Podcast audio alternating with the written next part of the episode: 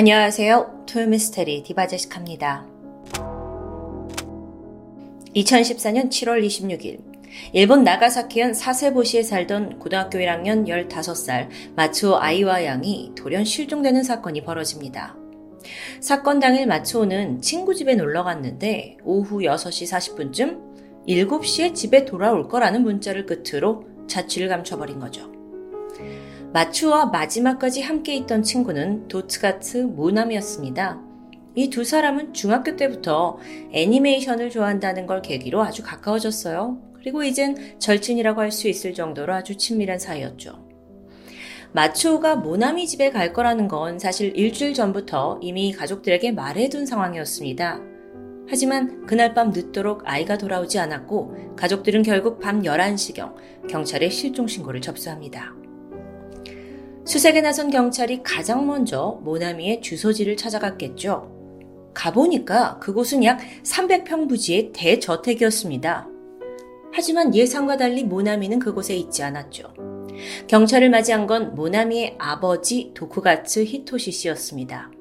이 사람이 법률사무소의 대표이자 지역에서 꽤나 저명한 변호사였어요. 아버지가 말하길 자신의 딸은 현재 혼자 자취를 하고 있다는데요. 새벽 3시가 되어서야 경찰이 그 아버지가 알려준 주소로 가게 됩니다. 그곳은 사세보시 시내에 위치한 맨션 5층이었는데 드디어 만난 모나미, 친구 마초의 행방을 물었습니다. 그랬더니 걔 아까 집에 갔는데요? 이후 행적은 잘 모른다는 설명입니다. 하지만 이때 경찰은 혹시나 하는 마음에 모나미의 집을 둘러봐도 되겠냐고 물었죠. 모나미가 순순히 응했고 새벽 3시 20분 맨션 내부를 천천히 살펴보던 경찰은 너무도 끔찍한 광경을 마주합니다. 모나미 방문을 열었더니 침대 위에서 실종된 마초가 누워있는 겁니다. 뭐 숨기려는 흔적도 없어요. 그런데 이 모습이 너무도 처참했죠. 침대 주변엔 피가 흥건했고요. 마초는 머리와 왼쪽 손목이 잘린 정말 충격적인 모습이에요. 게다가 복부는 열려 있었는데 장기가 모두 쏟아져 나와 있었고요. 경찰 또한 경악했습니다. 모나미는 당장 현장에서 바로 체포됩니다.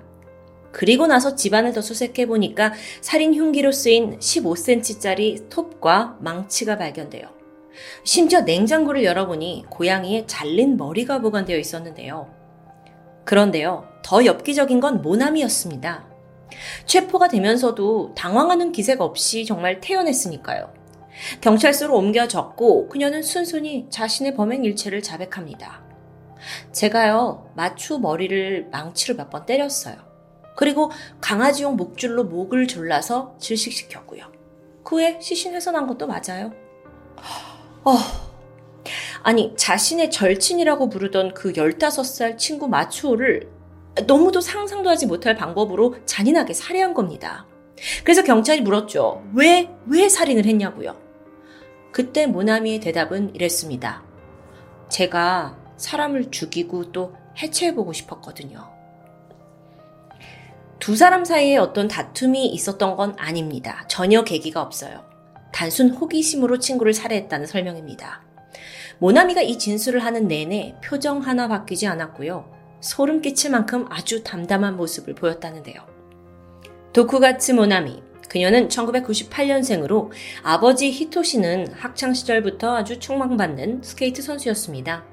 이후 성장해서 변호사가 되면서 지금은 성공과도를 달리고 있죠. 어머니 히로코 또한 아나운서 출신의 교육위원입니다. 또 모나미의 오빠 역시 명문 법대에 재학 중이고요. 모나미가 이런 부모의 좋은 머리를 물려받았는지 어릴 때부터 의학서를 찾아 읽을 정도로 아주 똑똑했다고 해요. 중학생이 돼서는 엄마처럼 아나운서가 되겠다라는 장래 희망을 밝히기도 했죠. 그러다가 이내 아니다, 검사가 돼서 아빠, 오빠와 함께 법정에서 겨뤄보고 싶다라는 야심찬 포부를 내비치기도 했습니다. 심지어 운동신경도 좋았다고 해요. 그래서 중학교 3학년 땐 자기 아빠처럼 학교 대표 스케이트 선수로 대회에 출전하기도 했고요. 주변 사람들이 모나미를 봤을 때 아이는 참 똑똑하고 다재다능한 아이였습니다. 그런데 그런 모나미가 유일하게 힘들어하는 게 바로 인간관계였어요. 아이가 유달리 타인의 감정에 공감하지 못하는 듯 했는데요. 그래서 친구를 사귀는 게 어려웠던 거죠. 게다가 유독 동물을 좀 집요하게 괴롭힙니다. 어릴 때부터 읽었다는 그 의학서, 모나미는 이걸 바탕으로 길고양이를 잡아다가 해부하기도 했는데요. 초등학교 6학년이 되면서 동물을 괴롭히던 대상이 이제 동급생으로 옮겨갑니다. 마음에 들지 않는 친구가 한 명 있었는데 그 아이의 급식에다가 몰래 표백제를 넣어요. 이걸 무려 4번이나 반복했죠. 근데 아이가 자기가 한 걸 모르는 거예요. 너무 신나서 이번엔 아예 일면식도 없는 다른 남학생의 급식에 또 표백제를 넣기 시작합니다. 나중에 이게 발각이 되고 난리가 났었죠. 결국 교육위원이던 어머니가 피해자와 그 부모 앞에서 무릎을 꿇고 사과하면서 사건은 일단락되었습니다. 하지만 이미 모나미는 문제아로 낙인 찍히고 학교에서 철저하게 고립되기 시작해요. 그러자 아이는 다시 길고양이로 눈을 돌렸습니다. 고양이를 잡아서 눈을 뚫고 관찰하거나 또 다리를 절단하기도 했고요. 한편 어머니 히로코는 자신의 딸이 결코 일반적이지 않다는 걸 일찌감치 알고 있었습니다.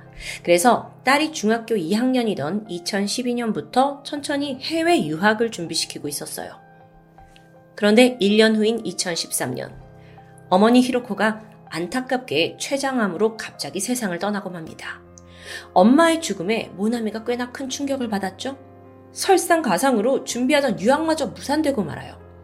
이게 아버지가 딸이 혼자 외국에 나가서 분명 사고를 칠 걸 이제 알았기 때문에 유학을 취소했기 때문입니다. 사실 아이는 유학에 큰 기대를 걸었는데 이게 다 물거품이 돼버렸죠? 그러자 원망의 화살이 아버지에게 향하기 시작했어요. 그러던 2014년 3월, 모나미는 아버지가 자고 있던 사이 쇠방망이로 그의 머리를 내리쳤습니다. 아버지를요.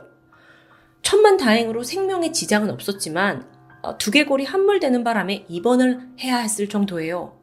아니, 아버지로서는 정말 날벼락 같은 일이죠. 이후에도 모나미의 폭력은 계속됩니다. 어느 날 식칼을 들고 무작정 아버지에게 막 달려들어요. 히토시 씨가 너무 충격을 받았죠. 애가 무서워지기 시작한 겁니다. 그래서 정신과와 아동상담소를 돌아다니면서 이 딸에 대한 여러 치료와 상담을 이어가긴 했어요. 근데 이때 정신과에서 말하길, 아버님, 이건 상황이 너무 심각해요. 딸을 격리시켜야 해요. 입원을 조언했던 겁니다. 하지만 히토시가 선택한 방법은 그저 딸을 집에서 내보냈고요. 2014년 4월부터 사세보시에 있는 맨션을 얻어주고 혼자 자취하게 만든 거였죠. 이게 과연 최선의 선택이었을까요? 사실 이 결정에는 또 다른 이유도 있었습니다. 바로 다음 달인 5월, 히토시 씨가 결혼을 하면서 새로운 가정을 꾸렸기 때문이에요. 이게 아내 사망 후에 불과 7개월 만의 일이었죠. 또 재혼을 위해서였는지 히토시는 딸 모나미를 자기 호적에서 빼서 자기의 친어머니, 그러니까 모나미의 할머니 호적으로 옮겨둡니다. 즉 하루아침에 부녀관계가 남매관계가 되어버렸죠. 이런 일련의 과정을 겪은 모나미는 어땠을까요? 더 불안정한 상태로 빠져듭니다. 물론 아이는 계속해서 정신과 상담을 받았습니다. 당시 담당 의사는 모나미가 위험인물이라는 걸 인지했고 이 아동상담시설에다가 연락을 했어요. 그러면서 이대로라면 살인이 벌어질 수도 있다. 학교와 사회로부터 완전히 격리해야 한다고 몇 번이고 충고합니다.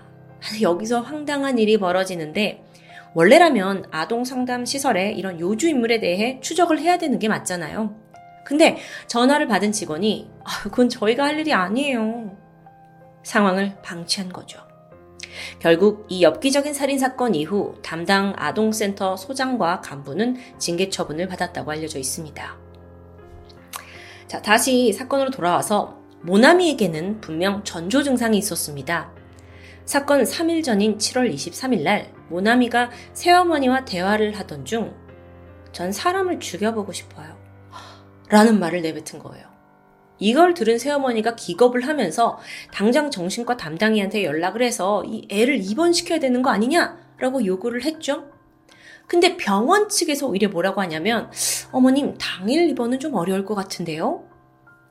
이 새어머니로선 모나미가 가지고 있는 이 살인의 촉이 어쩌면 가족에게도 향할 수 있잖아요. 그래서 마음이 급해졌고 그 급한 김에 아동 상담센터에 전화를 합니다. 그래서 어떻게 입원이나 격리를 좀 해달라라고 하는데 오늘 영업이 끝났으니 월요일에 전화 주세요. 그리고 불과 3일 후 친구를 끔찍히 죽이는 살인사건이 벌어졌던 겁니다. 이번 사건은 분명 사전에 막을 수 있는 기회가 여러 번 있었다는 점이 더 안타깝죠. 자, 그럼 재판 결과는 어떻게 되었을까요? 사건 당시 모나미는 생일을 단 이틀 앞두고 있었습니다. 그 말인 즉슨 살인을 저지른 그날의 나이는 아직 만 15세예요. 따라서 일본 법상 형사처분이 불가능합니다. 결국 그녀는 이 모든 사건을 저지른 후에도 의료소년원으로 송치가 되었고요. 이후 보호관찰 처분을 받는 것으로 끝납니다. 이렇게 끝나요. 그러고 보니 모나미는 법조인 가족 사이에서 태어났죠. 또 꽤 머리도 좋았습니다. 혹시 이 모든 건 그녀의 철저한 계획 아니었을까요? 생일 이틀 전에 살인을 저질러야겠다고 마음먹은 거죠. 참고로 일본의 의료소년원은 최대 26살까지 보호 처분자를 수용할 수 있다고 해요.